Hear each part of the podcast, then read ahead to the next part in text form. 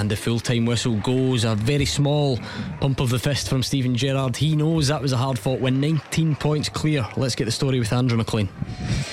Rangers 1, Hibs nil, the full time score, and Ianis Hagi is the match winner as Steven Gerrard's side pick up another big three points. Well, Hibs had the first chance inside the first minute. Josh Doig with a good run down the left hand side. It was a good delivery as well. Martin Boyle stretching for it at the back post but couldn't hit the target. Rangers' first opportunity came from a corner. Leon on the line by Paul McGinn. Another corner 25 minutes in caused danger. Connor Goldson's header, this time saved by Dylan Barnes. A potential penalty claim in the aftermath as James Tavernier went down under a challenge. Steven Gerrard asking the question of the referee, but the answer was no. Ianis Hagi then nearly scored when he flashed a shot wide from the edge of the box, and that was a danger sign of things to come because 33 minutes in, Kemar Roofe got into the box. He then cut it across the face of goal. Ianis Hagi got in front of his defender and swept the ball into the bottom corner for the opener. Into the second half, the longer the game went on, the more Hibs started to really threaten, and the deeper the Rangers' defence dropped. A potential Hibs penalty claim as Ianis Hagi attempted an acrobatic clearance in the box and caught Joe Newell, but nothing was given.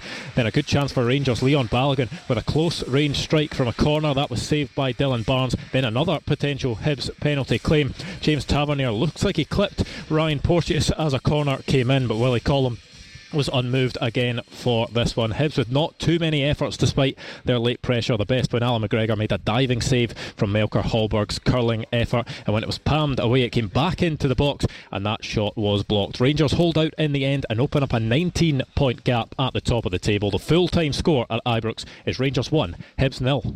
Uh, the top team all around the grounds, building up to the three o'clock games. I know you're not there and you perhaps didn't see all of it, but in terms of the, the significance, David Friel, you're going to watch Hamilton against Celtic, and the challenge has been laid down. It's now 19 points, and we know Celtic have loads of games in hand, but that starts today, and there's obviously no room for error.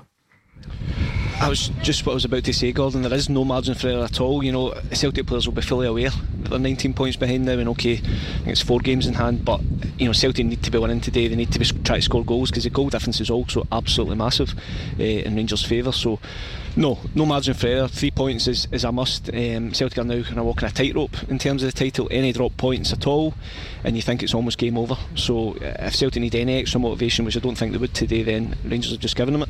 Depends on how you view these things, Roger Hannah. Some people would look at that performance from Rangers today, the way the game went, and say, oh, maybe, maybe teams are getting closer. Maybe teams can start taking points off them. But other people would be equally as entitled to say that no matter what the challenge at the moment, Rangers are coming through it. Yeah, you made the point earlier on in the show, Gordon, that they're past halfway now and performances don't matter as much as they once did. It's all about the results, it's all about getting over the line. The performance against Motherwell last weekend wasn't particularly terrific. 1 0 down with 17 or 18 minutes to go, but they got over the line. Um, the performance for Spales today wasn't terrific. The elements didn't help. Hibs are a decent team, but they got over the line. And, uh, you know, the biggest problem for Celtic, David saying no margin for error is correct, but Celtic could keep winning these games in hand. Um, they don't just need to do that, they need to win the old firm games and they need to hope that Rangers do stumble somewhere else because even with games in hand, 19 points is a it's an enormous gap to bridge. Fraser Wishart, does that seem like a big, huge, massive, call it whatever you want, three points this afternoon? Yeah, I think everybody's just waiting for the Old Firm game next weekend because that's going to be absolutely crucial, as, as we know. Someone standing in the way of Rangers going into to that game with with a huge lead as well. So another important game midweek, but I'm sure Steven Gerrard's mind is beginning to look at what's going to happen next weekend. Uh, Arfield going off is a huge blow. I think he would have played against Celtic as well, so that's a, a blow for for him. But uh, as the lads have been saying, you know, if, you, if you're not playing at your absolute sparkling best, having to work really hard, and Motherwell and Hibs for different reasons and different ways have made them work really hard but they've got the points, Rangers, and the points in the bag. And of course, you do expect Celtic to win the, the, the games in hand, but but it's, it's not easy when you're having to chase all the time. So a huge victory today for Rangers, I think, leading up to next Saturday's game. Ianis Hagi's goal, the difference. Rangers winning, beating Hibs by a goal to nil. They move 19 points clear at the top. How will Celtic respond this afternoon? Hamilton against Celtic, Killie Livingston, Dundee United Motherwell, Aberdeen St Johnstone, and Ross County St Mirren are your top flight offerings. We'll go back around the grounds next. Talking baubles all year long. Merry Christmas from Clyde One Super Scoreboard. Full time at Ibrox, Rangers 1, Hibs nil. Ianis Hagi's goal moves Steven Gerrard's men 19 points clear. Hugh Keevins, how do you look back on that one? Um, I look back on it as a good game of football. Uh, I thought Hibs totally dominated the second half. For the first time this season, you could truthfully say, and I, I, I am taking the the conditions into account, but you could truthfully say the Rangers' defence looked nervous, tentative, hesitant, call it what you will. And uh, Hibs had chances to equalise, and Jack Ross will know that, and they didn't take them. But again, the mark of champions, you get that goal in front, you hang in there. They had to hang in first half to get the goal, and then second half they were hanging in, hanging on, and doing anything you like to make sure that that goal was the, the winning goal. But a good game of football. All credit to Hibs for the approach to the game, but for Rangers, big three points. They they are inching closer to the title. I mean, Gordon, that was game 20 for mm-hmm. Rangers, and they weren't sparklingly brilliant against Motherwell last week either. Uh, so, see if you do that on game two and four of the season, people might start thinking, "Oh, I wonder what lies ahead. I wonder if they're going to come unstuck." But with 20 games played, they've won. They've played 10 at home, won every one of them. It, it looks like. Is it starting to look a bit more like a sign of champions rather than yeah. a, a, worry about what's round the corner? No, I don't, I don't think the Rangers manager were just now, especially this week, Gordon. Uh, Saturday, Wednesday, Saturday. It's all about winning the game, and Rangers, Rangers managed to do that today. It's all about getting the three points. It's all about keeping the pressure on. It's all about, and, and once again, we've not said there because Hibs, I thought, played their part in it. I enjoyed the game. I thought Hibs played well second half. Rangers had a lot of chances. It's another clean sheet. You know, as much as you can say, well, Hibs got their tactics right, Hibs done this and Hibs done that.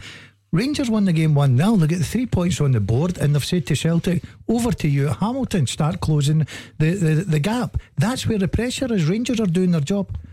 Yeah. Over to you at Hamilton. Uh, David Friel from the Scottish Sun is alongside Alison Conroy. Uh, David, on on paper, if you like, clearly people would be expecting a convincing, comfortable Celtic victory. Without making excuses before the game's even kicked off, I can see out the window. I can see what conditions were like at Ibrox. And having been at Hamilton a few times, I don't suppose it's the type of day that you're expecting free flowing, sparkling football. Gordon, I think I've got about four layers on and I'm still freezing. it is I, I, mean, the wind swirling. Uh, you know, you know Hamilton. You've got two stands here. You've got supermarkets uh, across a gazebo and everything. No, it's horrible, and you, and you do wonder whether some of the Celtic players will look about and think, "What, what, I, what am I walking into here?" But Celtic don't have any choice. They just have to get on with it. They have to get on with the task in hand and win the game. As we said earlier, there is no margin for error. They need to get stuck in here and, and get the three points. And they're going to be facing a Hamilton team who have been written off. I've written them off. I mean, they've got, they've got 10 players missing. So I don't think Hamilton should be posing Celtic any problems. So they'll be fired up. They'll be getting in Celtic's faces, and Celtic need to deal with that. Yeah, I mean, I can hear the wind. I really feel sorry for you sitting there looking at Morrison's and Sainsbury's and Iceland and B and M, whatever else is around the don't corner. feel sorry for him. Um, David, the only thing is though, because of that, you know, it, it goes down as a tough place to go. People always mention the pitch. My goodness, don't get Fraser Wishart started on it, or we'll get him banned again. Uh, you've you've got the conditions and all the rest of it. But history tells you Celtic and Rangers actually don't find it a tough place to go. They don't tend to drop many points there. Yeah, I mean, I think Celtic won 1 0 here last year. Uh, James Forrest scored a late goal, and, and that was probably as tight, tight as it's been for, for a while for Celtic. I, I was here a few weeks ago, Gordon, the Hibs, speaking about Hibs' performance at Ibrox and, and, and giving Rangers a game. Hibs beat Hamilton 4 0, it was probably around 7 0. And Hibs really p- played the pitch well, you know, they moved the ball quickly, they get in behind Hamilton, they drew them out, you know, it was a really good performance. And I think Celtic watching that should be looking for a replica. You know, play the same way. They can't be stodgy and you know stop start stuff. They need to really move the ball quickly, get the wide players on the ball, and get at Hamilton. Um, but you're right. You know, traditionally Celtic do win here, but uh, you know, just looking out here, I don't think it'll be as straightforward maybe as people think. It certainly doesn't sound like it's going to be a classic in those conditions. Let's hear from the two managers then, starting with the home boss, Brian Rice. We've got to get in a positive mindset and a positive frame of mind. Uh, we've got to get looking forward to it we've got to get in and try and make it as difficult as possible as we can for Celtic. And hopefully, we do enough in the game to take something from it. Let's look forward to it. Uh, let's get a game plan, stick to our game plan, uh, get everything you've got, look forward to it, don't dread it. Nobody expects anything from you. You're the underdogs. You know, get your best shot. Going with a positive mind frame, uh, mindset, says Brian Rice. David, having heard him after the game midweek, and he is usually positive, he sounded anything but. It sounded like Hamilton's results and the absentees they've got, the injuries, the, the, the COVID stuff has really starting to take its toll on him. Yeah, I mean, I'm I'm up at Hamilton quite a lot, Gordon, and you know Brian Rice, as everybody would know, you know he's a very happy-go-lucky guy. He's always positive. He always looks at the positives. But you're right, that's probably as low as I've heard him. And I think he's even speaking today, saying it's as, it's as low as he's been probably since he took over um, as manager. But you know, he has to set the tone for his team today. If, if, if Brian Rice is, is in that dressing room and it's doom and gloom and oh you don't have a chance, then Hamilton are going to be in that mindset as well. So I think he'll have his players up for it. I think he'll tell them live on TV. You know, Boxing Day clash, everybody watching you, go and go and show how good you are and go and you know get your place in the team going forward. But it's, it's obviously a, a huge task for Hamilton, given they're absolutely decimated, really. Yeah, a huge task, and Neil Lennon looking to make it a tough afternoon for Brian Rice. It is, yeah, and it's always a stuffy game, you know, plastic pitch. Take, take, took us a while to win the game there the last time we were up there. So, and early on in the last season, we won the game 1 0. You know, we beat them well at the start of the season, but, you know, what we're looking for is another good performance and another win. But we have to be on our mettle because it's a tough place to go, and they'll be very motivated to get something from us. You got to go there. You got to get your attitude right. You got to play the, the pitch and the conditions. So we, you know, we can't all, the pitches this time of year. You know, because the inclement weather aren't in great conditions. So uh, look, we can't use that as a, any sort of excuse. We're on a decent wee run at the minute. We've got to keep it going. Well, Neil Lennon now knows that Rangers are 19 points in front. There was no margin for error before the game started. There's certainly no margin for error after the Rangers game ended.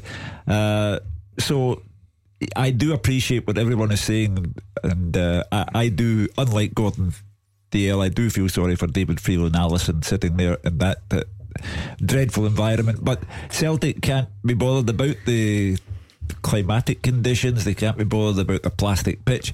Their obligation is to win, win convincingly, and carry that into midweek against Dundee United because any slip ups between now and Ibrox will be catastrophic. Yeah, some other good games to look forward to around the Premiership. Kilmarnock against Livingston Fraser. It's pretty simple. The hosts are in terrible form and the visitors are flying. It is very, very simple. They'll have to fight the elements a bit like the guys at Hamilton and across the, the country. It's very windy here, and people who come to Rugby Park know the wind blows into the, the press area as well. So the players going to have to contend with that. And I think, as you're saying there, the importance of the festive period, five games in a fortnight, is epitomised by these two teams. This time last Saturday, come up with two points ahead of Livy.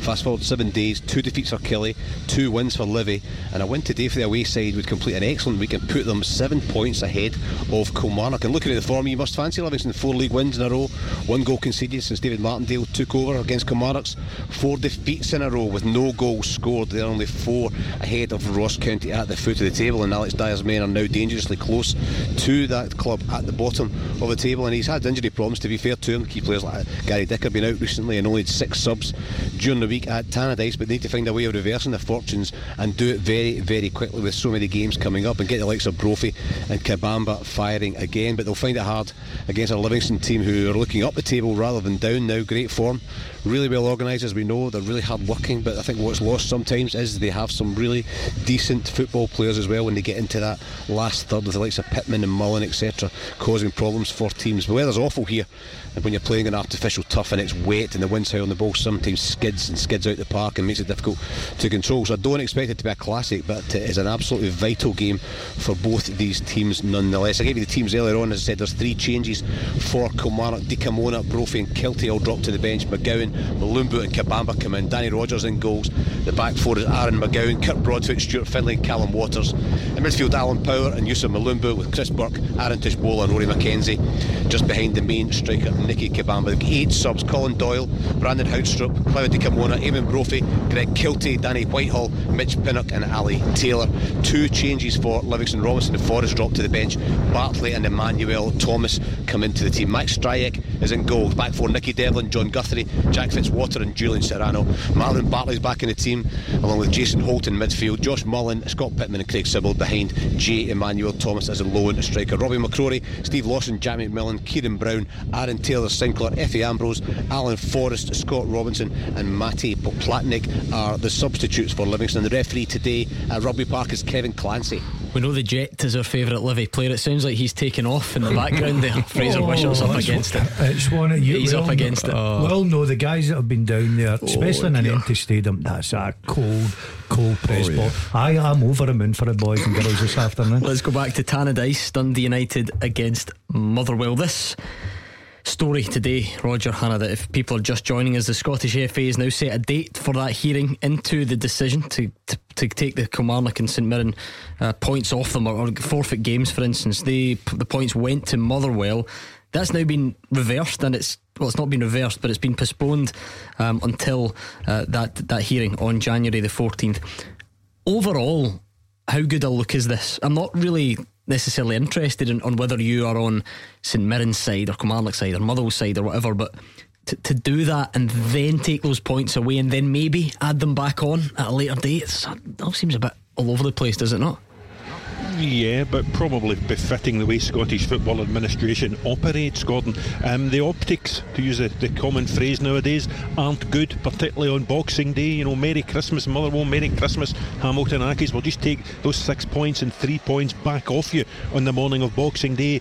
Um, uh, when the appeals went in, that would have been the time to take the points back if you were going to take the points back at all.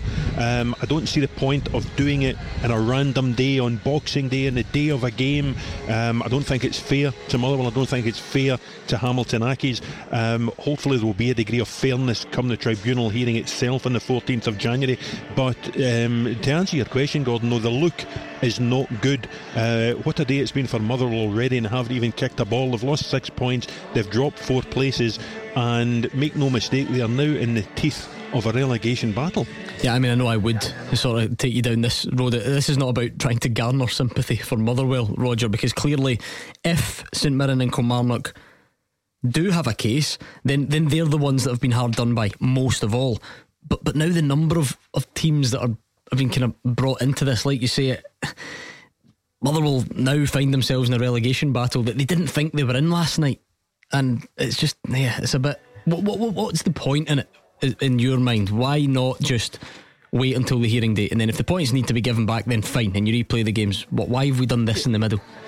Yeah, listen, as I said, there, there, are two times to do it. If you're going to take the points, to set aside the, the decision, the sanction, if you like, then the day that St Mirren and Kilmarnock put in their appeal, when they both put in their appeal on, on the same day, that was the day to set aside the sanction and take the points back off Motherwell and Hamilton. Um, not just a random day that they've decided, oh, let, let's take the points back off them this morning, boys. Um, I think Motherwell and Hamilton now, I don't know how this appeal, this tribunal is going to come out with its findings on the 14th of January, what way it will find and in whose favour. But today, I do have sympathy for Motherwell and Hamilton because I think it's unfair on the day of a game. You know, when Stephen Robinson wakes up, his team are sixth in the league, an hour later they're tenth in the league and six points worse off. I, I don't think that's fair. A decision needed to be taken. If they were going to take the points back off them, do it on the day of the appeal so everyone knows where they stand. Don't just pick a random day and start stripping points off people. On the pitch today, how important is the return of Trevor Carson? I'm not saying it's all down to this, clearly, but maybe coincidentally, since he's been out the team, Motherwell won one and, lo- and failed to win the other seven. Um, I'm sure Stephen Robinson is, is delighted. Well, it's important because he's a better goalkeeper than either Aaron Chapman or Jordan Archer. No disrespect to either of the goalkeepers, but Trevor Carson is one of Motherwell's better players. Um, they have been without him for over two months now, Gordon, as you well know. Um, whether it's a coincidence or not, the results have hit the skids in those two months. And just having it, you know, he's an international goalkeeper. He's a vocal goalkeeper. He's an experienced goalkeeper, um, and he will be a bonus being back in the side today. And I think Motherwell will need him because United are they're beginning to get a wee bit of form. Noticeable both McNulty and Shankland scored in that midweek win against Kilmarnock. For, for a newly promoted team, very quietly, they've done quite nicely.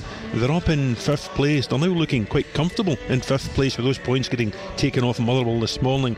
And, you know, they, they do have their critics. They, they, don't score as many goals as, as some people. Um, they're maybe not as pleasing in the eye as some people. But for a side back in the Premiership, for the first season in four or five years. I think Micky Mellon has quietly gone about his business well, and I think they will cause problems for Motherwell this afternoon. Yeah, we're looking forward to that one. Dundee United against Motherwell. Rangers already have three points on the board against Hibs and Ibrox. Celtic are looking to respond at Hamilton, and loads of other big fixtures as well. We will continue building up to kick off next.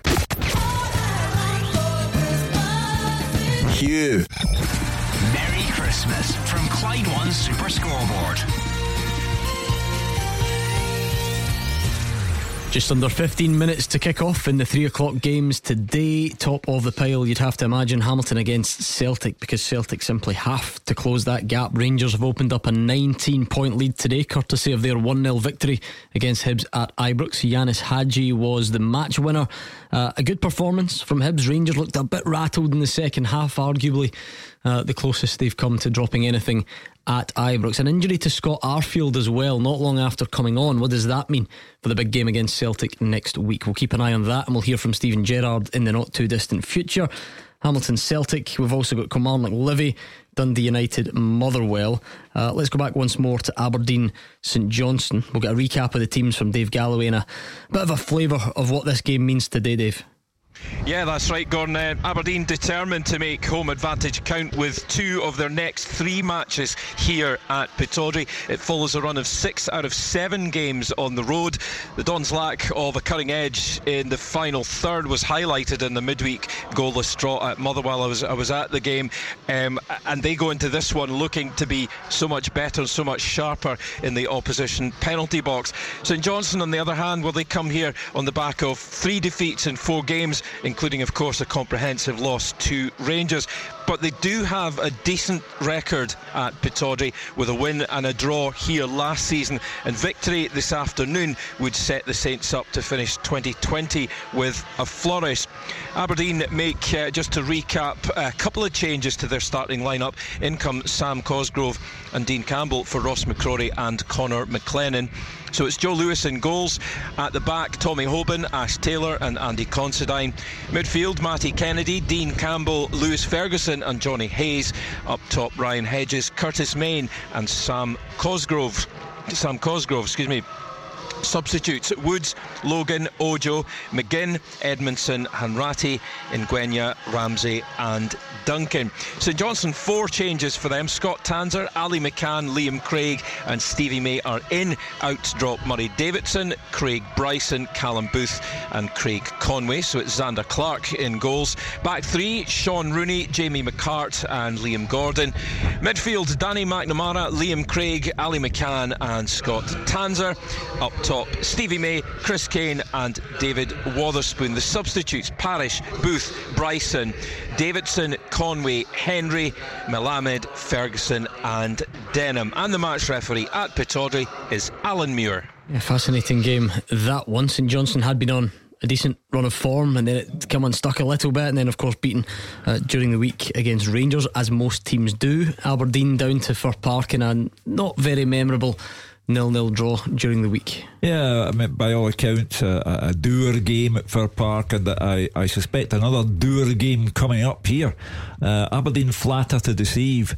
Uh, you know, they, they, get a very decent press, but uh, they flatter to deceive for me, uh, and I think that they, they, I think they'll win. I think, but it, it won't be by much. Yeah, I think we've got a good card today, but obviously, like we watched the Rangers game, the conditions have got to play a part, Gordon. But I thought it was an entertaining game at, at Ibrox. I thought Hibs used the conditions well in the second half to their advantage. Um, Rangers looked like scoring more goals, and also a clean sheet was positive. I know everybody's talking about you know the pitches, and especially at Hamilton and, and Kilmarnock. So it's going to be interesting to see how, mm. especially this afternoon, how Celtic handle the pitch. Yeah, again, I feel like it was a midweek where some good runs came to an end. St Mirren's unbeaten, long unbeaten run came to an end, losing 1 0 at Easter Road. Again, no disgrace in that, given how good Hibs have been recently. Uh, they got to Dingwall today, taking on a Ross County side, now managed, of course, by John Hughes. You're looking at them and say, right, if we could do what they do, then we'll be all right. You know, you, they just grind it out. They play some nice football, some good footballers. So you know, it's going to be difficult and it's a different challenge, as you say, it's a different challenge for us, but one that we have to be ready for Um, and even, you know, we are where we are for a reason. We can't keep the ball there, we can't score a goal. We just need that to change. We need to keep a clean sheet and nick a goal, and then we're off and running. And we said Motherwell, you know, waking up and finding themselves way down, way further down the table than when they went to bed last night. Look at the table now, Mark. St Mirren, St Mirren find themselves two points ahead of Motherwell with a game in hand over Motherwell, and of course we might need to to replay the games between them. So St Mirren now up to seventh Yeah, today with, well- a, with a few a good few games in hand. To give you an idea, St Mirren have played four fewer games than Hibs. Yeah, uh, I listened to Jim Goodwin when was it a, f- a few Thursdays ago when he came on the show and he, he was looking forward and he said, you know, uh, he took into account these points if that went their way and the game's gone ahead. He was looking up the table rather than behind him, and you can kind of see where he's coming from today. It's kind of fell into place. Ross County, though, you know, uh, in a horrible run just now. A new manager. You wonder how long it will take for John Hughes to put his stamp on that side. We all know John Hughes. He's a, looking a- for a gold nice dust, passing. he? Well, it's a nice passing side. You know, always with Inverness and his teams throughout the years, but. Can you go in midway through a season and transform a team into something or shape them into something that you want? I think you'll find that very difficult to, to start with. So a big game for for Jim uh, and John Hughes uh, up in Dingwall this Yeah, I afternoon. mean, Gordon, how important is it that St Mirren don't let all that good work be undone just because they lost at Hibs? You know, like I said, it's not as if that's a disgraceful result. It was only 1 0. Hibs are a good team, tough place to go. Are you confident they can get back back to where they were? Yeah, I think it'll be a difficult game because obviously John's looking at trying to rally his troops, uh, especially at home, because he'll be looking right if we can pick up a good win at home. It gives us a bit of confidence. There's stuff to work on. I just don't see where it comes from, Gordon, because the, they're in this bad habit of losing games, Ross County. And as John said there, can't score a goal, can't keep them out the other end. You've got a very difficult job. Uh, yes, St Mirren had a, a blip, but I think going up to Ross County today, they'll respond. We're all set up. We've got some fantastic Boxing Day fixtures to come. Loads of good three o'clock kickoffs. They're all coming up next, and we'll go back to Hamilton after these. Hugh Keevan's first Christmas was the first Christmas. Season's greetings from Clyde One Super Scoreboard. Full time Hamilton against Celtic. David and Allison. Full time in Lanarkshire, it finished Hamilton nil, Celtic three. A comprehensive victory for Neil Lennon's side here this afternoon. They had plenty of chances in the first half, but couldn't break the deadlock. Leigh Griffiths yards out was denied by Gurley. Ryan Christie fired over. Leigh Griffiths headed over. Griffiths then header off the post. He had a strike saved again. Then Odsonne Edouard weaved into the box, but put the ball over before Gurley denied Turnbull twice just before the break. Celtic were awarded a penalty in the 49th minute. Odsonne Edouard brought down by Arne Martin. Upstepped the striker. He made no mistake. 1 0 Celtic. David Turnbull then had a long range effort just wide before Leigh Griffiths made it 2 0 in the 55th minute, firing in after a lovely flick from Odsonne Edouard. David Turnbull then had another shot saved by Gurley before he made it 3 0 in the 74th minute, stabbing the ball in after Edouard's header came off the post. Then just before full time, Mohamed Elyounoussi off the bench and his header was cleared over the bar. Full time Hamilton nil, Celtic 3. David Friel. Comprehensive for Celtic in the end, much better in the second half. Yeah, we spoke at half time about Celtic just sharpening up in front of goal and being that bit more ruthless, and they certainly were in the second half. And Odsonne Edouard led the way. You know, we've watched him a lot this season. Allison, he's probably not been at his brilliant best, but today he was back. He was showing signs that he was really was back. He was up for it in horrible conditions. He scored one goal. He set up others. He just, you know, he was a constant threat for Hamilton Accies. So getting into such a big run of games, that's a real positive for Celtic to see Edouard playing so well. Edouard playing better, Leigh Griffiths looking sharper, David Turnbull con- continuing to impress. Are all these players starting to hit form at the same time?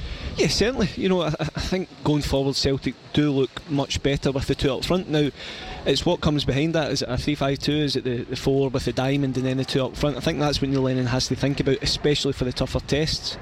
But there's no doubt that Turnbull, Edouard, Griffiths all together, some of the football they played, even Frimpong as well, Ryan Christie, Callum McGregor, it was a joy to watch for Celtic fans. So, you know, again, it bodes well going forwards for Celtic. They've got a tough game against Dundee at midweek and then the big one next weekend. Goals from Edouard, Griffiths, and Turnbull see Celtic leave with all three points. It finished Hamilton nil, Celtic three. It's finished in Kilmarnock against Livingston. Here's Fraser.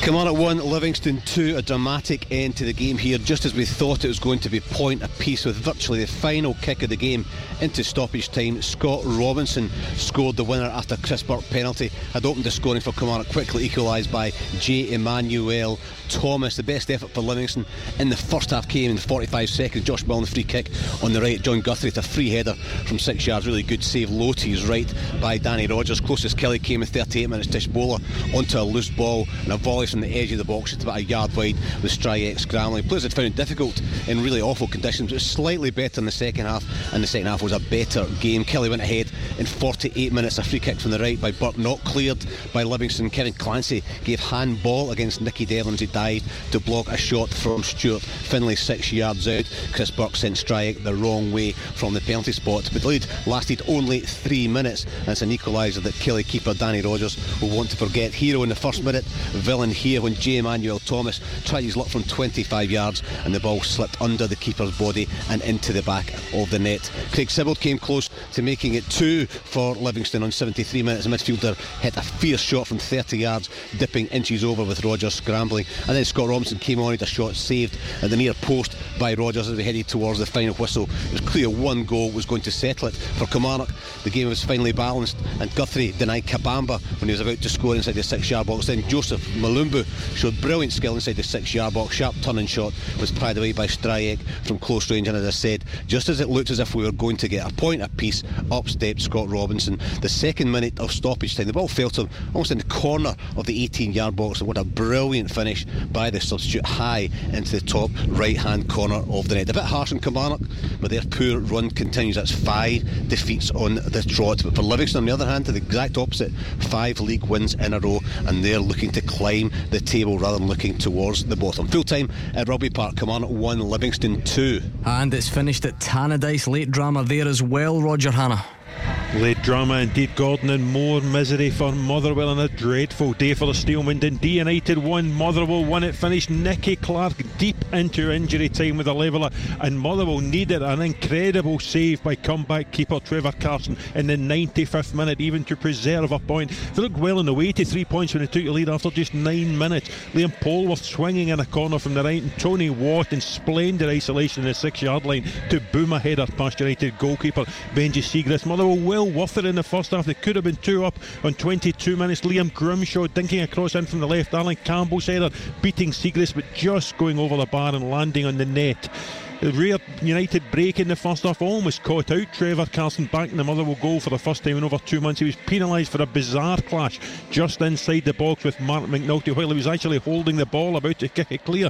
Referee Bobby Madden giving an indirect free kick. It was tapped to Lawrence Shankland, but his shot was deflected away from goal. And it was one of few chances in the first half for United. Motherwell the ball in the net, in fact, again after 27 minutes. Stephen O'Donnell coming up and putting the ball in, but he was from an offside position and it was ruled out by Madden.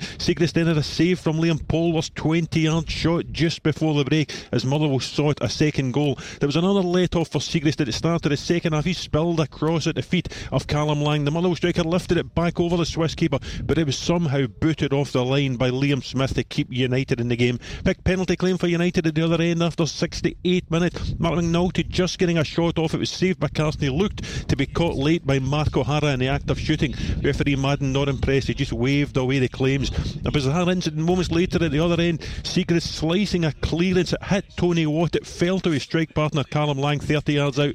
He lobbed the ball high, tried to get it over the top of Siegrist, who somehow scrambled back and managed to hold it on the line. United manager Micky Mellon, he was trying everything to get back in the game. On went Nicky Clark, on went Peter Pawlett, on went Adrian Sporle. and it was a Sporle corner that somehow got off the line by Alan Campbell. Peter Pawlett tried an effort on the rebound, and it was saved by Carson after 72 minutes.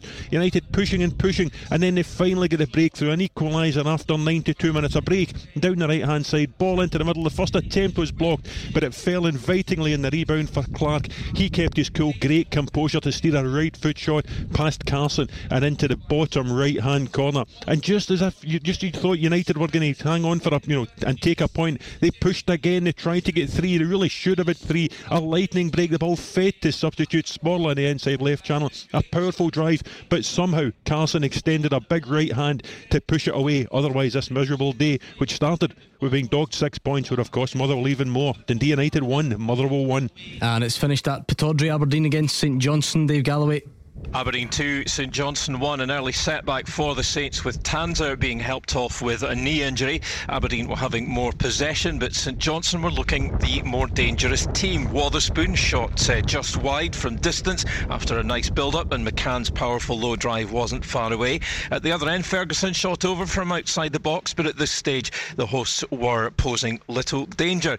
The Saints took the lead after 38 minutes. Craig's free kick into the box, and Gordon had plenty time to stoop and pick his spot at the back post with a header. Cosgrove was close to equalising when his well hit shot was turned behind for a corner by Clark. In first half injury time, the Dons drew level. Down went Cosgrove in the box, and the striker sent Clark the wrong way with his penalty kick. After a good start to the second period, Aberdeen went 2 1 ahead on 53 minutes. The visitors couldn't deal with a corner kick, and Taylor pounced on the loose ball to fire it into the net with a fine finish. Aberdeen were on top now. Hedges had a shot blocked on the edge of the box, but at the other end, May uh, passed up a decent chance to equalise for the Saints, dragging his effort wide after Kane's layoff. And Sub Henry's free kick from 25 yards flew just over the bar as the Perth side battled for a second goal, and then they started to have their turn on top of this match. The Dons, though, weathered the storm and play flowed from end to end in the 90th minute misery for the visitors when Henry was sent off after receiving a second yellow yellow card. It finished Aberdeen 2, St Johnstone 1. And now it's over to you 01419511025. What's on your mind after an action packed day of Boxing Day football? Rangers fans, you got off to a winning start. It was closer than most games we see at Ibrox. So, what did you make of it? Some interesting football, a couple of penalty claims in there as well. Give us your thoughts on all the big talking points. Celtic fans comfortable in the end at Hamilton. What did you make of that? How does this all set you up then for the meeting of the sides in a week's time at Ibrox. Motherwell fans, it looked like you were getting back on track, chucked it away in the last minute, a draw at Tannadice. Let us know. Let us hear from you all. 01419511025. The open line is next. After the action, it's your reaction. 0141 951 1025. Clyde One Super Scoreboards Open Line. Hugh Keevins, Mark Wilson, and Gordon Dalziel are here and they want to take your calls. So 01419511025. Here's what you missed today if you're just joining us in the Scottish Premiership. It finished Hamilton, uh, Rangers 1, sorry, Hibs nil, Aberdeen 2, St Johnstone 1, Hamilton nil, Celtic 3, Dundee United 1, Motherwell 1, uh, Kilmarnock 1, Livingston 2, and Ross County nil, St Mirren 2. In the Championship, Alloa 2, Raith Rovers 5, Hearts 5, Ayr 3, Dunfermline 1, Arbroath nil and Queen of the South won Dundee 3. In Scottish League 1, Falkirk nil, Partick Thistle nil, Clyde 2, Airdrie 4, and 4 for nil, Cove Rangers 1. Uh, plenty of interesting Scottish Cup ties. I'll pick out a few uh, highlights of them as the show progresses, but it's now over. Uh, to you on the phone. So 141 951 1025. What did you make of today's action? Rangers fans, pleased to come through a tough test with a win. Scott Arfield off injured. How much of a concern is that building up to the visit of Celtic and Celtic fans? Certainly, again, another step in the right direction. How big is the step, though? That's the question, Hugh Keevins. Um, it's a, a, good day for Celtic. The, the, the, questions for me are not about whether Griffiths and Edouard should play at Ibrox, because they should. If Celtic want to make a statement about themselves and the ongoing challenge for 10 in a row, then they've got to go there with a team built for victory. It's who plays at the back that's the and how many play at the back that's the intriguing one. Uh, Duffy and Jullien both sat at the game today. For the life of me, I can't see Nir Bitton being used in defence against Rangers at Ibrox next weekend. So the question is who plays at the back, not who plays up front. Gordon Rangers come through a real test. Credit to Hibs, they pushed them all the way, but Rangers win again and don't concede again at home, and that's why they're 16 points clear. Yeah, um, consistency is everything in football, Gordon. Uh, it's good to get two, three, four goals and clean sheets, but it's all about three points just now, especially at this time of the year, especially in the lead up to next Saturday. I keep saying, I think everybody would agree. Rangers win their next two games, then for me the league's over. They've won the league. So it shows you how important it is to keep momentum going, keep winning. Steven Gerrard even came out and said, Look, I'm very happy with the players. Hibs made it difficult. Hibs played well today. They're a bit, you know, disappointed it didn't get a penalty. Whether you agree with that or not, that's up to you. They were disappointed that they didn't get anything, but on the on overall performance of Rangers, they did create chances. They had a good opportunity, and I thought Hagi's goal was a terrifically well taken goal as well. So there's a lot of plus here. I just think we're building up to. I think we'll bypass Wednesday, no bother, because I can't see Rangers or Celtic dropping any points whatsoever. And the build up will be to a massive game. And Hugh makes a great point there. I like the diamond that Celtic are playing just now. It gives the freedom to Edouard and Griffiths up top. But the big question mark for all Celtic supporters is who is going to play at the back? And elsewhere, Mark, brilliant win for St Mirren, brilliant win for Livingston. Motherwell thought they had got the win, they have to settle for a point. Their worrying run continues. Yeah, it's a sore one that for Motherwell. But I think Stephen Robinson, before the game, the old cliche, would have taken a point away at Tannadice. Got to say, Livingston, incredible run with David Martindale at the at the helm, six on the bounce um, in all competitions. And St Mirren, well done to Jim Goodwin. Not easy playing against 10 men and then 9 men sometimes, but wore Ross County down. Troubling times still for Ross County, even though they've changed the manager. But Big three points for St Mirren. Okay, 01419511025. Let's kick off with Chris, who's a Rangers fan from Dumbarton. What did you make of that today, Chris? Hi, good evening, guys. Uh, firstly, before I start, just hope you all had a good Christmas um, under the limited circumstances, and when it comes round, um, have a good New Year uh, when it happens. Thank you very Um, much, Chris. Hopefully, you had a good one yourself. Yeah, uh, yeah, of course, um, with the family. So yeah, absolutely. Lovely. Um, what did you make of that today then? So today, um, I, I agree with what a lot of the panel have said. Um, it was a, t- a tough game. It was an entertaining game, but for me, I think it's um, it's another example of how Rangers have matured this year. Um, it was a game where you know Hibs have given us kittens in Boxing Day before, uh, or over the festive period in general, um, and it was one where I thought I, I don't think you can argue that we're a better team over the ninety minutes. I thought we deserved the win. And even though Hibs had a little bit of a you know resurgence in the second half, I think even at that, you know, we forced our goalkeeper into saves. There was chances it was cleared off the line. So I think it just shows how the team have matured. I think we deserved the win, and you know, all credit to Hibs. They made a really good game. It was a really good spectacle, and um, you know, um, j- just keep going on. Yeah, you know, onwards on the next game for us. The other good thing for Rangers, Chris, uh, you know, today Hagi's goal, that's 54 goals as opposed to 42 for Celtic. Uh, against Rangers have only lost five in the league all season, Celtic have lost 14. So Rangers score more than Celtic and concede fewer than Celtic. Uh, and that goes towards making the big difference between the two teams this season so far. Mark, sometimes winning close games is a, a good thing. It's a good sign that, that the mentality is right and you can get over the line. Of course, if you do it too often, um, people will start to say, "Well, that, you know, you can't you can't keep that up." A bit like we saw with Celtic earlier in the season when they were just getting over the line, but eventually it caught up with them.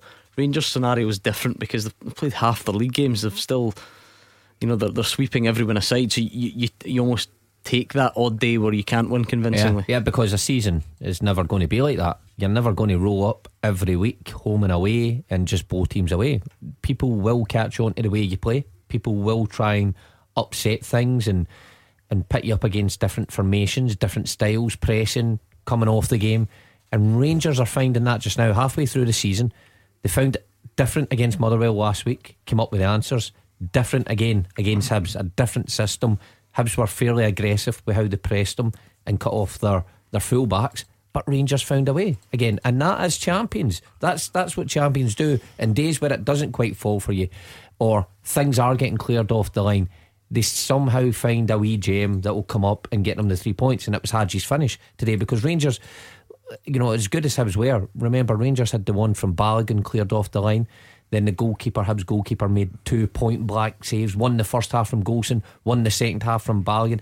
They had chances to make it more convincing, but sometimes those chances don't always go in. But at the minute, Rangers just on have the, the answers po- On a positive, Mark, you're right. They come up against a good side today, well organised, played well, but they found a way, and they're good at doing that now. They've got the confidence, they'll be patient. I'm not looking at this game this, uh, this afternoon and thinking, Rangers, you know, rode their luck a little bit, they need to step up. I thought Rangers deserved to win the game. Although it was a tight game, and I think Hibs deserve a lot of plaudits because they played their part in it, but I still think Rangers were a better mm. side. Uh, Chris, a lot of the talk over the last few days has been this build up to the Celtic game, saying that you know Rangers need to get there with with at least the 16 points intact, and then if you can win that one, it swings it beyond the, the reach of even the most optimistic Celtic fans. How how do you feel it's all taking shape? Um, I think it's easy to look at these things in, in you know, kind of smaller sections. Um, I know a lot of people have been saying, you know, Rangers win the next now two games, St Mirren and Celtic, and the league's over. But we've got a really tough January coming up, so you know we've been over this course before. We can't uh, we, we can't take anything for granted. And as Gerrard said, we just need to every game as it comes, um, approach it professionally and deal with it. Um, the kind of point I wanted to touch on a little bit tonight is uh, some of the comments made about Ryan Kent. Um, and Ryan Kent's not been, you know, the standout penetrating player, um, man of the match performance, or you know, get all the goals this season. But the point I maybe wanted to touch on is like a little bit with Morelos.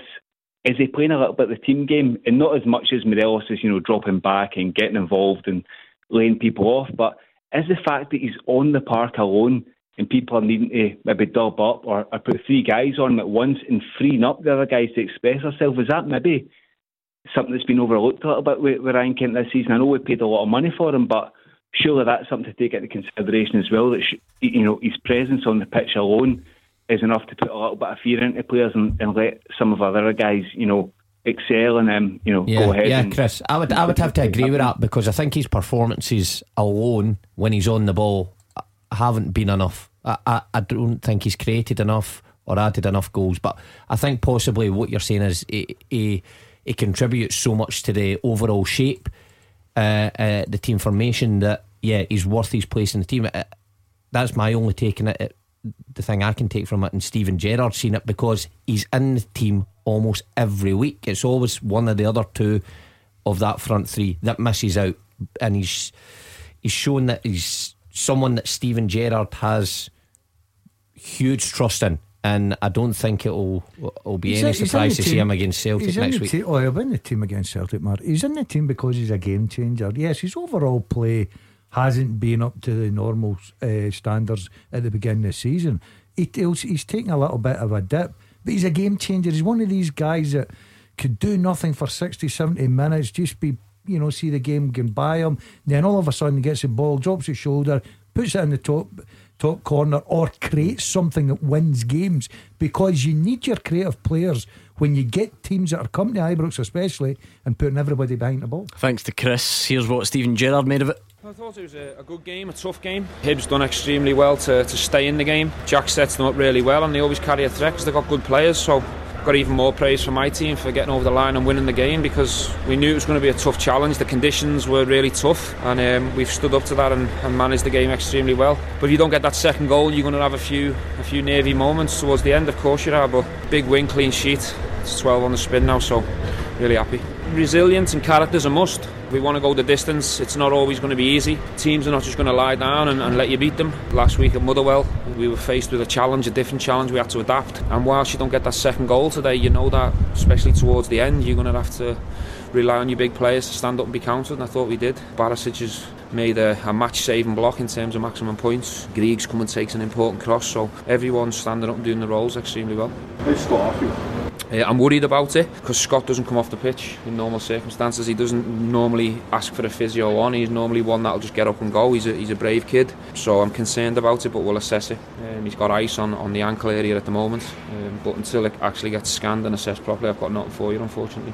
Him seemed to think the penalty in the second half for Ianis's high challenge. What was your thoughts on it?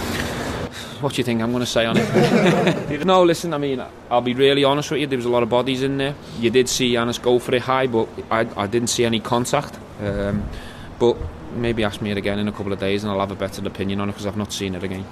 Well, let's go back to the lines. Ian is a Celtic fan on there. Uh, Ian, happy with that performance and victory at Hamilton today? Well, um, I've been happy with the last six performances. Uh, That's six undefeated. Uh, mm-hmm. Gordon, Merry Christmas to you.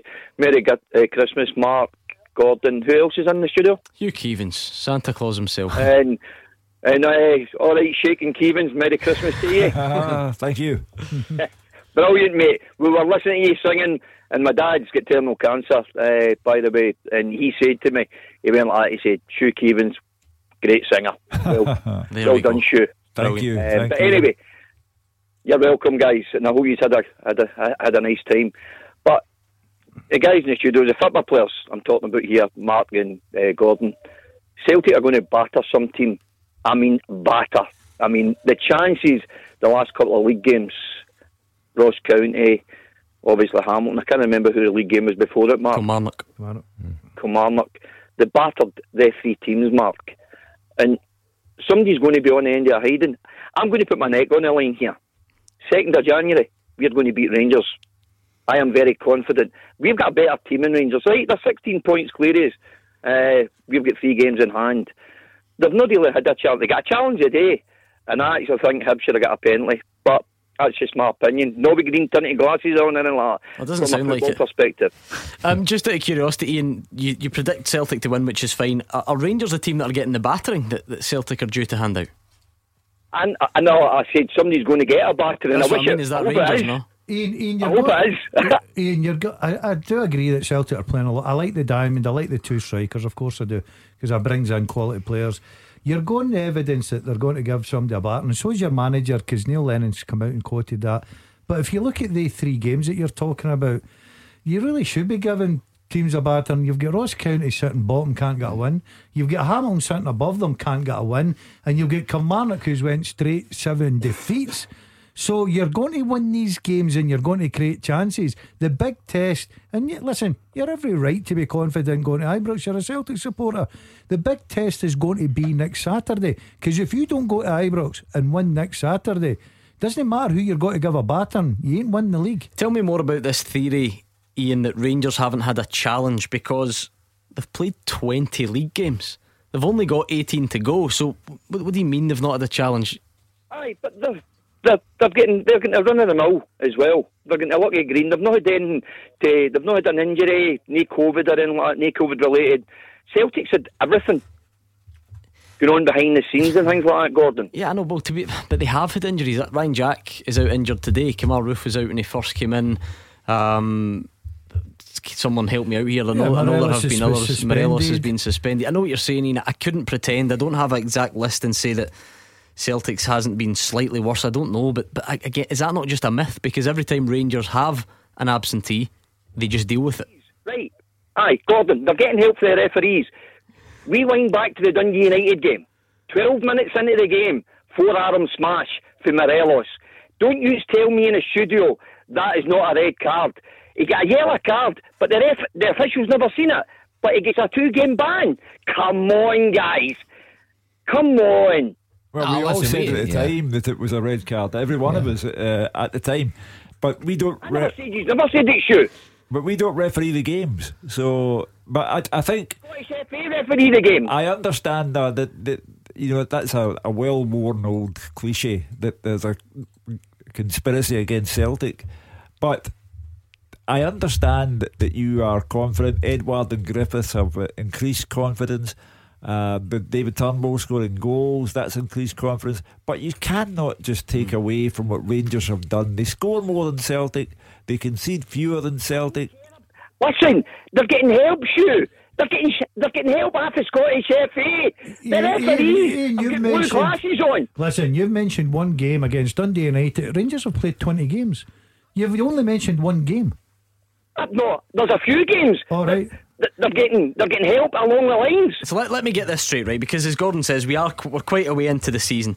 So 20 games played, 16 points in front with games in hand. Are you are you apportioning no blame to Celtic over this? This is all about injuries, COVID, and referees. Celtic haven't done anything wrong in all of this. Listen, Celtic Celtic haven't been playing well, but you are all you are all right in the math. They won their games in hand. They beat Rangers on the 2nd of January, which I am confident I'm putting my neck on the line. It takes it down. The three, won the three games, beat games against Rangers. It's 24 points. Well, let me turn the question on its head an- then. they've Let me had turn an the injury question point on yet. its head. They have had injuries though. Where, why, where do people see, get this see if Ian from? talks to, uh, to six o'clock tonight, it'll be top of the league. If Celtic go there, Ian, and lose, would you concede that it's all over? No, because there's still two games to go and they've got other teams to play. Well, that, that the whole problem that Celtic are in is the fact that they have played all the teams and they haven't got enough points out of it. Merry Christmas, Ian. 0141 951 1025. More of your calls next. The games are over. The talking begins. 0141 951 1025. Clyde One Super Scoreboards Open Line.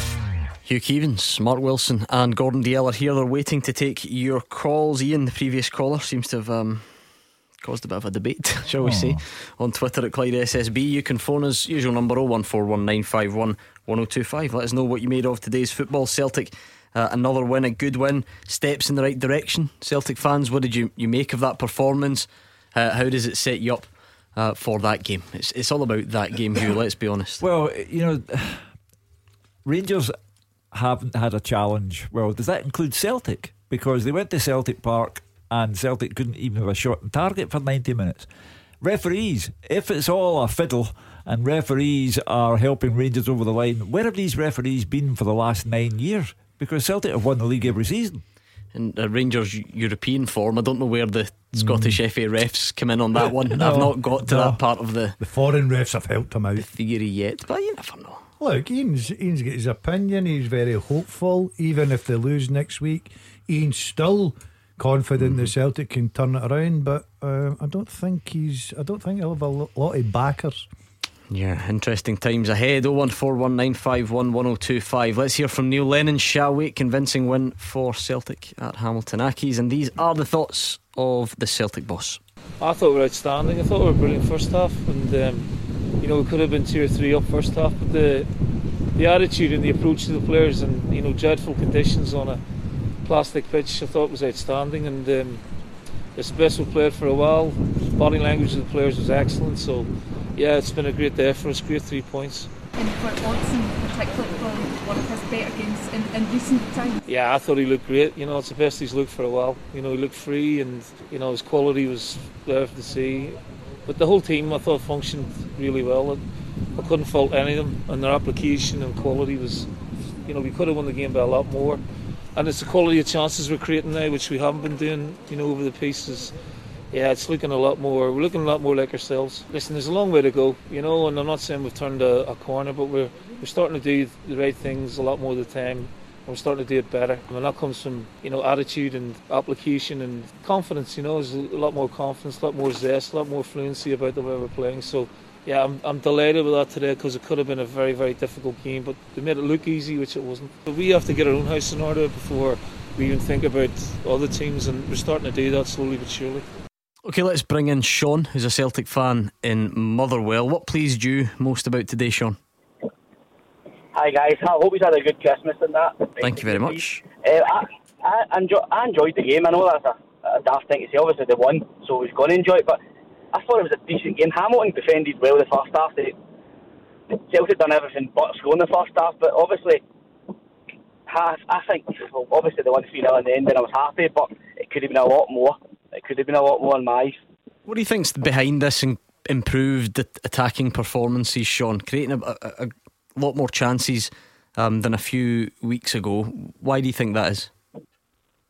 Well, I just think they know uh, one more slip up. Well, I, personally think it is done, but I think if one more and that's it done. So, like obviously, next week might be irrelevant if they don't win against Dundee United during the week. So, I, I take every game right now as a must win. I know that's daft. I was looking at it and.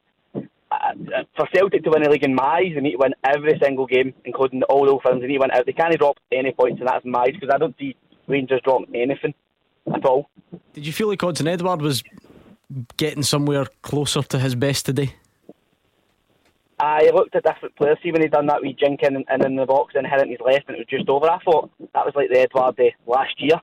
Obviously, it's difficult times coming back through it everybody struggled this year in my eyes, like at one bit or another. Like so obviously with the season, and then moving getting a proper pre-season, then just I starting to get better. Starting to get him and Griffiths up front again. Looks like it was the, the partnership for last year. I think that's a big part, Hugh. Uh, Yeah. Sorry, I think that's a big part. See the introduction of Griffiths alongside Edouard.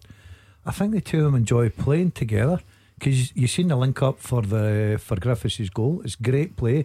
Edouard holds the ball in. He knows that Griffiths is coming. He just lays it in his path and he scores.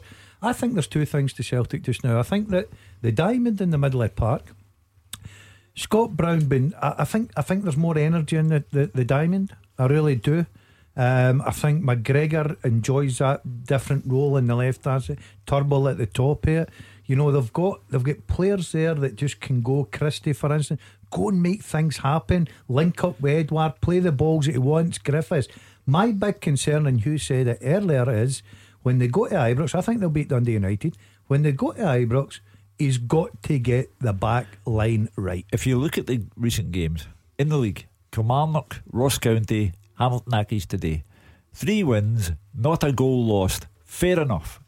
However, apart from the fact that they are not formidable opposition, Celtic then play Hearts in last season's Scottish Cup final, and the defending is awful. And they lose three goals. They squander a two goal lead. They go 3 2 up, and they still can't avoid losing goals. So, for me, as I say, the talent is all there going forward, and Edouard and Griffiths will surely play up front at Ibrox. However, who plays at the back at Ibrox, and how will they handle the occasion? Because when Celtic played Rangers uh, in October at Celtic Park, again the defending was woeful, and they are going to have to step up to the plate defensively at Ibrox. Otherwise, it's a goner. Well, you're not going to fix it within a week, that's for sure. You can't go out in the training pitch and fix the mistakes of the last four months in one week. So it's going to have to be a case of pick and hope for Neil Lennon. Hope that he's the players that he picks perform on the day, that they don't have any calamities. But on the point of Edouard, I just I think Edouard looks so much better when he's got somebody up there mm-hmm. standing beside him. I thought from the first minute where the wee over from Griffiths and he lays in Edouard then lays him in, I thought it looked, you know, back to January last season. And I said before the game, if one or both of them score today, then they will play the remaining games. And they've both scored. So I would expect them to continue to play. And that means putting a five hmm. million pound striker on the bench in Ajeti, so be it, because Griffiths looks way ahead of him at the minute. And it was another goal for David Turnbull. Again, he looks like he, he looks like he's going to start every game for Yeah, Celtic at the stick moment. on. I mean, a couple of weeks ago, we're talking about Tom Rogic being the man to unlock doors, but David Turnbull has waited his chance and deserves to play every game. If he's in, if he's creating, if he's scoring goals, yes, he deserves to keep that spot. Sean, how close are Celtic to getting to a, a kind of settled starting eleven for the game at Ibrox? Um, as close as they can be now because in my eyes I don't rate Duffy. I personally don't rate him. But looking at the squad, you've not got much else, have you really? I don't see any other defenders. Like obviously people in the, the Twitter the Twitter and that were saying put Elhamed in, but I seen Elhamed against who was it in Europe and he get he get made to look like a junior defender. So people were saying don't play Bitton, don't play Bitton, but Bitton I've never seen Bitton Bitton put a foot wrong in my eyes. For a centre mid playing centre back, he doesn't he do that bad compared to Duffy who's a natural centre half and isn't he that good in my eyes? I, I'd play Bitton, Sean. I would next play week? Bitton. I don't see this Bitton being a centre mid. Bitton isn't a centre mid anymore. Bitton has played that long at centre half. You've got to be known as a centre half. Plays now. for his country in defence as well. As centre half. He's a centre half, and I'm with Sean. You play with him with Ajer next week. Bitton, yeah, I think he's more composed. And I- who would your two fullbacks be? Frimpong and Taylor?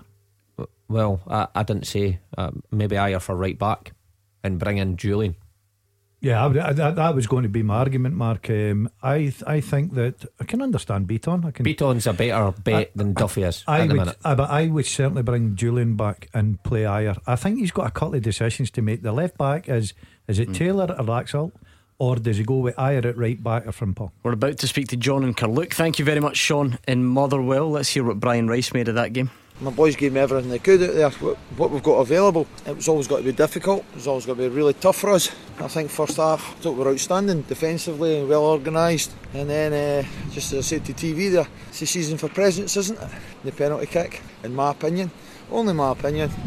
Very soft, but hey ho, the ref keys it. How difficult was it with those conditions? It was very difficult for all the players, but it's Scotland. It's December. What do we expect? Do you expect any different? Well, we're getting a half time, nothing each. And I'm saying to them, I've been here 20, 30 times in my career, nothing each against Celtic. And within 15 minutes, the game's done because you switch off. I mean, I don't think we switched off. I just think it was a, I thought it was a soft, soft decision in my opinion. You know, just it was a soft decision and uh, it changes the game. It gets Celtic. They've got that goal lead and you know they can keep the ball a bit better. And my lads that were out there, we found it difficult then, but we hung in. We hung in and we hung in. You know, and I can't, I can't fault them. The effort was magnificent. John and Carluke's disappeared, so just get him back um, quickly while we get John back. How about that for irony? After Ian, the earlier caller, said that referees are doing what they can to prevent Celtic getting 10 in a row, uh, we have the Hamilton Accies manager saying the referee gave Celtic a soft penalty. Hmm. I thought it was a penalty, though. I did think it was a penalty. I thought he, he took Edouard's standing leg away. So I think Brian Rice has got that one wrong, agree, in my opinion. I agree with you. But, you know, the, the people, the, this whole thing about it's a conspiracy, it's a fiddle. Where have these referees been for nine Well, years? Just one call. I'm, I'm sure that it will be backed up by people, I'm sure, but we don't need to get bogged down in that because a, a caller said it. On this incident, Mark, you agree that it was a penalty? Yeah, yeah. uh, First, I thought Edouard should have scored, but I, I think you can clearly see from the angle behind the goal um, that the Hamilton defender comes in and takes his standing leg away. Yeah, penalty for me. I can see where Brian Rice is coming from, Gordon, but I agree with the boys. I think I think it's unfortunate for the defender. He's slid in there. I don't I don't think his momentum. He can't stop, and the ball's away. You're thinking the danger's cleared, and he does. He takes Edouard's uh, trailing leg.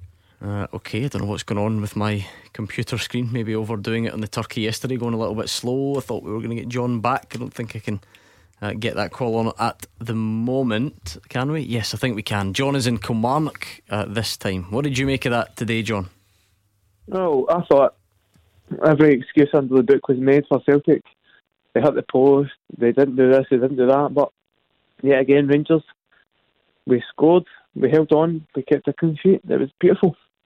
Perfect. What, what, what do you mean? So, what do you mean excuses? Celtic won. What do you mean making excuses? Well, they had hit the well. Hugh was quite happily to make excuses.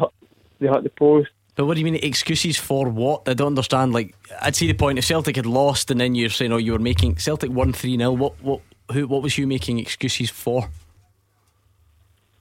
He was, was making excuses for the performance. At half time, it was 0 0. We, we already won, 19 points clear. Uh-huh. And everybody thought Celtic, oh, they were going to. It was perfect. Rangers were great. We're on my way to 55. It was a Well, I, I can't think of one excuse that I made for anybody. I tipped Celtic to win 4 0. Uh, they might have done had they taken all of their chances. I did say at half time uh, that they were halfway towards uh, what would not be greeted with any sympathy by the Celtic fans. So I made no excuses about anybody. I think in uh, the way Celtic managed the first half, I- I think Neil Lennon was maybe a wee bit over the top by saying they were outstanding, but I thought they they looked good in terms of chances. I thought against Ross Counties, your St Johnstones, it was slow the build up. They didn't create hardly anything, but you can't say that at the minute. And I wonder, you know, if it is the introduction of Turnbull, it is the introduction of the Diamond and McGregor a wee bit further forward on the left. And your fullbacks getting higher. That's that's causing this because I they created lots of chances One hundred percent, Mark. I think the, the tweaking the system has worked brilliantly for them, and we keep saying middle to front, Celtic are as good as anyone. And on their day, they can go there and score goals, and the ability, and the passing, the movement, everything's there. The big Achilles heel for Celtic the now, and I know you can go back to well, we've had a few clean sheets, but you've played the two teams at the bottom and a Kilmarnock team that can't can't win a game. You go up against Hearts in the second half, and the, the back back lines all all over the place. Uh, that's where he's got to get it fixed. If he gets that fixed, then I I think Celtic will be a real threat. What do you make of your own team today, John? As a Rangers fan, happy with what you saw? No, I, th- I thought we were excellent. I thought one a goal for us, zero for them, absolutely perfect. But how how you can say Celtic are going to come from here to beat us at Ibrox is frightening. Mm, I, don't, I don't think anyone has said that No, actually. a I mean, the caller- callers a maybe did, caller but I don't said think that, anyone yeah, I think in here has. John is listening with prejudice. You know, uh, nobody said that Celtic would go to Ibrox and win. Not one person, They apart might, from they a might caller. by the way, but it just hasn't been mentioned. I think the problem for Celtic, uh, which Gordon Dalziel was touching upon there, here we are going into a new year, and we are still having a debate about who should play at the back for Celtic and in what formation they should play. In other words, Celtic have gone from one defensive shape to another. They've had frequent disappointments against Hearts. They were diabolical at the back. Uh, that, as Mark Wilson said, you don't sort that out overnight, and that is the big problem. Who plays and in what formation? How much of a concern would that injury to Scott Arfield be for Steven Gerrard? He says he's worried about it. Ryan Jack's injured as well at Mm. the moment, with Celtic looming.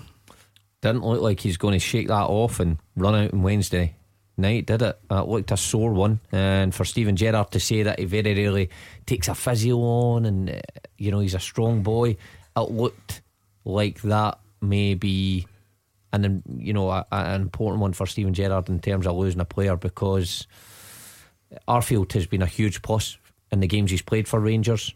Uh, he's a big game player. He often plays in these Celtic Rangers games. He's been on the score sheet in them. He would be a big loss. Um, but the next few days are often telling. Sometimes you get these ankle things, they swell up for a few days and can quite quickly heal. Next few days is crucial for him. Yeah, I do agree. I think Arfield would be a big miss for Rangers, although they've got plenty of cover, Gordon. Uh, they played a good Hibs, team today, and Arfield was on the bench at the start. Uh, their midfield is strong, so they've got options in there. Hagi's done himself no harm whatsoever in the last two games, scoring uh, midweek and scoring today, scoring the winner today. Um, so he's got plenty of options, but if you're going with your strongest starting 11, I'm sure Arfield mm-hmm. must be in there. Okay, thank you to John. More of your calls and more manager reaction next. After they play, you have your say. 0141 951 1025. Clyde One Super Scoreboards Open Line. Hugh Keevins, Gordon Dalziel, Mark Wilson are here and taking your calls. Let's speak to Mark in Old Kilpatrick. As a Rangers fan, Mark, how pleasing was it to come through that game today? Oh, very, very much so. Uh, but in terms of the last caller, I think that uh, the boy's name was John. To say that Rangers were excellent today. The second half, Hibs battered Rangers.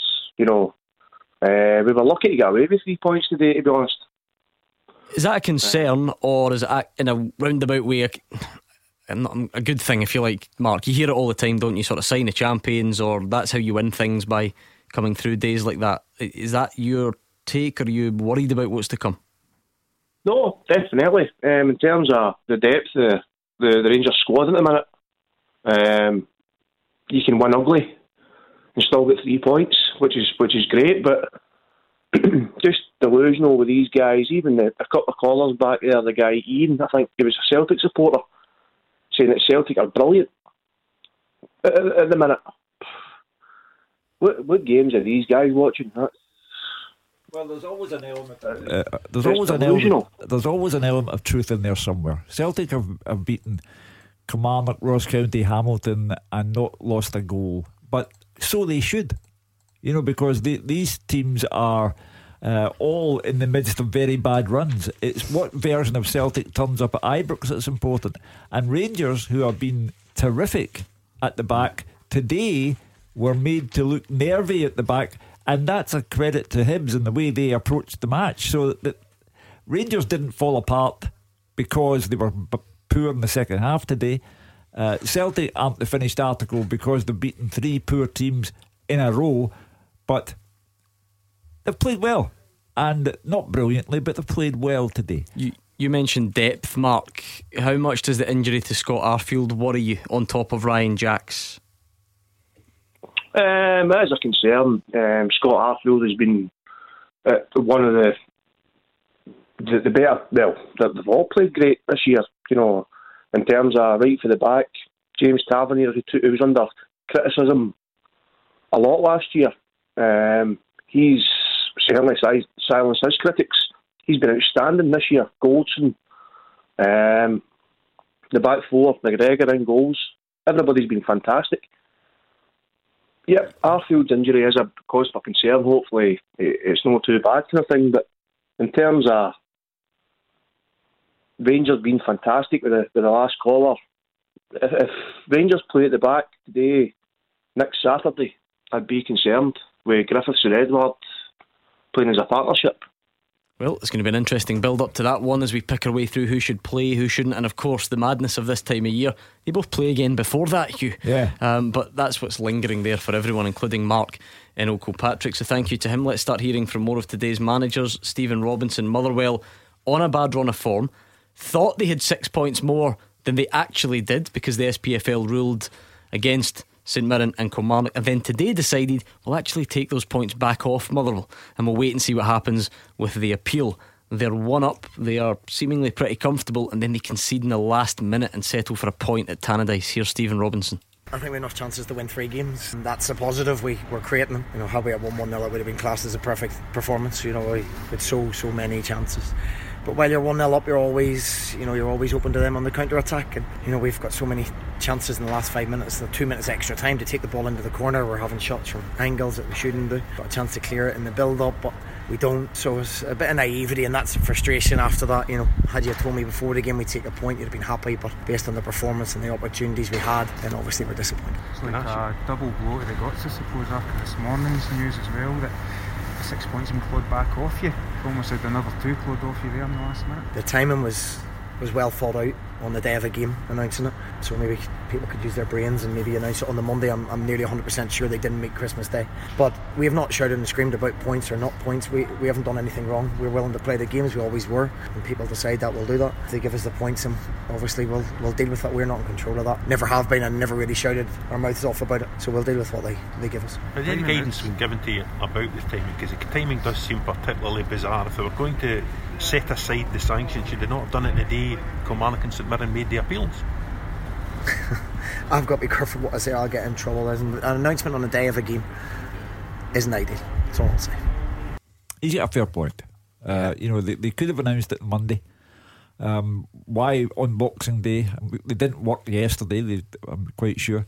Uh, so he has a point. Uh, you can understand his frustration. You have the points, then you don't have them. So I, I understand what Stephen Robinson is on about. It's a psychological kick in the mm. teeth. You know, when you're preparing, looking at the league table, which managers do, look at league tables, away to Tannadice, what can we expect to take? What will be good enough to take from here? And mm. all of a sudden, you're thinking, oh, I'm worse off. And try to do your team talk to your players and say, never mind that. It's a mm. distraction that you don't need in match days. Totally right. The reality is, Gordon, Motherwell woke up potentially looking at a, a European place. And Stephen Robinson, to be fair, acknowledges he, he he's never you know claimed those points. If they don't get them, fine, and, and they're willing to replay. Um, but on the morning of the game, they then found themselves really in a relegation battle. Look at the, the table now, combined with the last minute equaliser for Dundee United. Motherwell are four points off bottom. Now they do have two games in hand over Ross County. They're three points off second bottom, uh, which is Hamilton Accies, and again one uh, game in hand there. So Motherwell are in a relegation battle. Yeah, of course, sir. Um, you know, they dropped for something like sixth to tenth uh, in one go today. And you're right, Gordon. I just think it's fair. If it's a case, then Motherwell are quite prepared to play the games, right? And if they win the points, then fine, nobody can say anything about it. I just feel that, like the boys, I think the timing is wrong. Guaranteed the timing is wrong. I don't know why they made that decision to name that today, and the Mull manager didn't want to get involved in it because he'd get any trouble and understand that. But it's a ridiculous hmm. decision today. I've got to say, ridiculous. I'm not. I'm not. I'm not arguing about losing hmm. the points or replaying the games. I, I do believe that you you win it in merit. Go and play replay the games. Quite happy with that.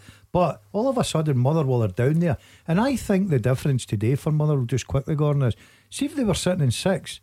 I've got a funny feeling they'd have seen that game out today, one 0 They start to panic because they're down in a relegation battle and they've lost a one-one. They've, they've they've basically thrown two points away at Tannadice today. Right, let's bring in Terry, who is a Celtic fan. baby steps heading in the right direction. Corner turned. Terry, I don't know. How do you measure the progress at the moment?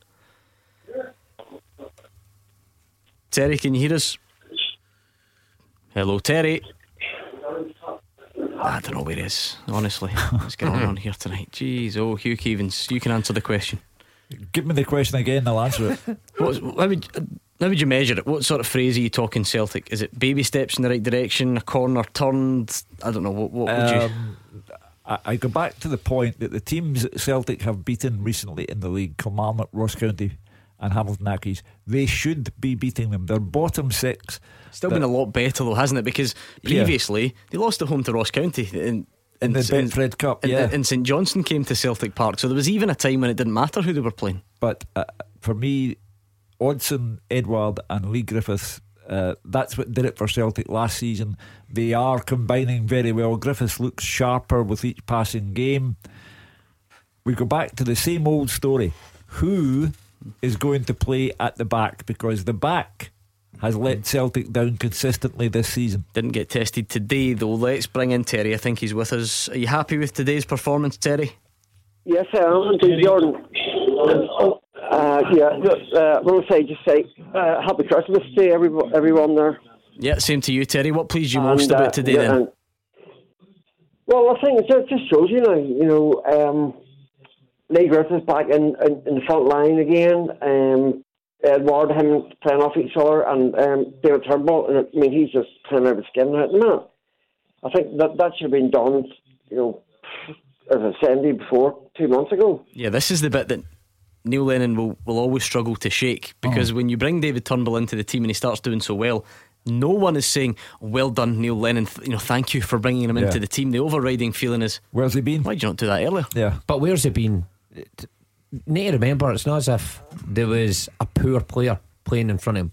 Maybe form has dipped. Tom Rogic oh, was there was playing some- in that role. Most people, Ryan Christie. most people that call this show tell us there's been something wrong with the Celtic team all season. Yeah, no, listen, I, I, I agree that he's made a difference, but it's not as if would he's just put in and it's like, oh my god, Well, why where has this guy been sitting in the bench? Well, where are those guys now? How many good games has Well, Tom that's Rogic had for Celtic this That's season? what I'm saying. Form has dipped from Tom Rogic. When? How many? When, when was Tom Rogic's No, a form? couple of weeks ago we How were- many good games has Tom Rogic had Oh, for I've Celtic not- this I've not season? got a list Roughly games. then. Just guess. Oh, listen. Guess. You'll not know. 15. Really? I don't know, is that wrong? Well, you think he I don't know. I good just games? I'm- I'm saying good games. Well, that's what I'm saying. I don't know. His form's dipped, but a few weeks ago, he was the guy we were talking about that unlock things. Ryan Christie, we've said that he's played that position as well, saying that he's the guy that's probably been Celtic's best player. So what I mean is, it's not as if it was Scott Brown who's been slightly jaded and off form that was keeping David Turnbull out the team. It's not. Soro's came in to replace Brown. Turnbull has replaced uh, what I think is probably the hardest position to replace. The number 10 role for Celtic, where there's Christie, there is Rogic, there is Turnbull. Okay, so the, that the follow up question then is Neil Lennon was right to wait until now to bring David Turnbull into the team. Well, mm, no. I, I Okay. think I think he sh- well, listen, I've stood in here before and says Turnbull should play, but Neil Lennon obviously assesses in training. We, it goes back to that all the time. He thought Tom Rogic, he thought Ryan Christie were better options. For some reason, he didn't put Turnbull in. It's working out well. He should play now on. He should play at Ibrox. But it's not as if he's he's replaced somebody It was terrible. I get that, but the Yeah. thing for Terry and the Celtic fans, they're not really bothered about that. They look bigger picture and say he should have been in the team. I Yeah. don't care what you do. I don't care what you do to get him in there. But this tells you that he should have been in. See, in hindsight, with his form, Gordon, uh, maybe Neil Lennon sits sometimes and thinks, you know, I should have put this boy in earlier.